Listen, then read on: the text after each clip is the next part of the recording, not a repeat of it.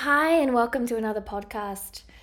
It's something that I think about a lot. A lot of people ask about how is this world real online? How is this world real in general? And the one thing I keep coming back to is the world is real by the way we share. The world is real by the way we're accountable. The world is real because we exist. And it might not be the realest version that people are sharing, but then we have an accountability to choose who we feel is authentic and who is not. We have an accountability to follow the algorithm and mindlessly scroll, scroll through, or to find those people that really light our world up or help us to learn and grow and follow them instead. It might mean that you can't just scroll, you have to go and type in their name. But we have to become a less lazy culture of accountability. We have to become a more accountable in our actions and our thoughts. We also have to understand on social media that if we are posting, we could also post authentically. We don't have to post to get a like or a comment. We could post the worst picture in the world or the best. If we are not using this social media platform for money and we are using it to connect, then why not connect authentically by doing it and feeling the value in yourself? Why not understand that the value in yourself is the actions that you take? Why not understand that the actions that you take are actions that you choose or don't choose and do it consciously or, or non consciously? And we all have a choice to do it consciously. It's so important that we understand this because if we do not understand this, then we miss the vote of our life to change our life, but we also miss the vote to make a difference in the world or to live the life that we keep preaching we should live. Because not only do we all seem to want an authentic life, so many of us just don't take that next step because we're too scared we won't get an extra like or a number, or we're too scared about what someone thinks. The funny thing about all this world online is, for me, I'm just me.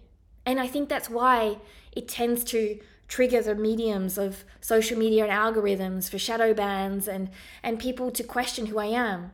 Because I don't show up in clothes or not. I show up just as I am. Some days I have clothes, some days I don't.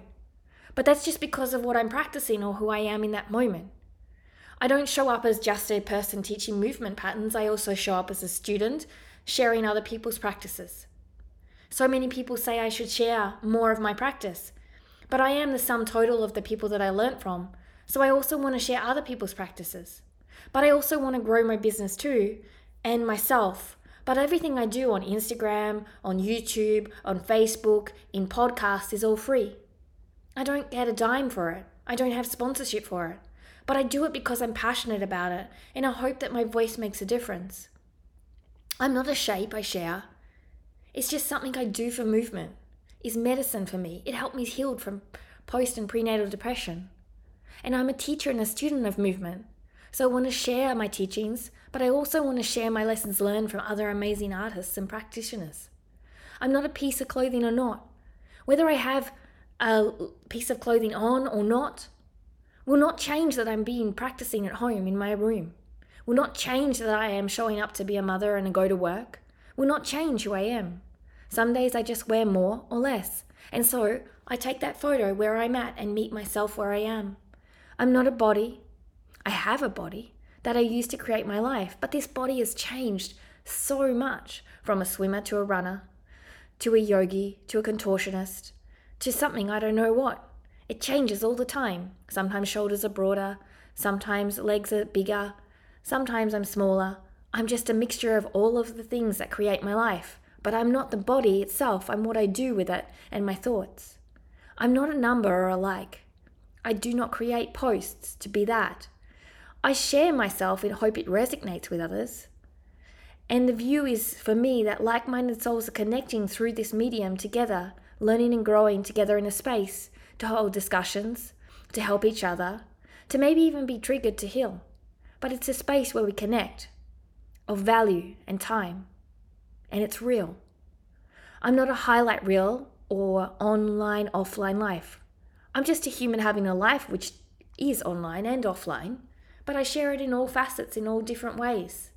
I'm just simply a human sharing her life in a different mediums. I use and versions that I am to connect to others, to share and learn with me, and I share and learn with them. I'm not just a woman, a mum, a daughter, a mother.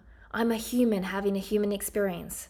And that doesn't have a look, a journey that can be defined. It just has a feel and an expression of me. I wish with all my heart we could feel each other more, and those that we judge or don't understand by looks, we hold compassion and kindness for, understanding that we've been misunderstood by our looks or what we wear or what we do, and that we wished we had had time to clarify or explain or for someone to see us deeper or at least hold compassion or kindness. But maybe those things will never happen in my lifetime. Maybe the world won't change the way I want it to. Maybe it's two sunshines and rainbows. But I'll still practicing what I wish for. So for now, I'll keep sharing myself, more me, random pictures of me that don't fit the ideals, the boxes, people's thoughts of me, the algorithms, or however life wants to box us, and just keep sharing me. The real me. I'm learning by doing this, being me, not what I think I should be or what others say I should be, but just be me. I'm also creating self love for my wholeness and uniqueness, my dark and light, healing, and I can nourish and accept myself better to grow my self love. The beautiful thing about self love is that it cannot be manufactured or destroyed. It is raw, it is real, it is unapologetic. It cannot be created or discovered.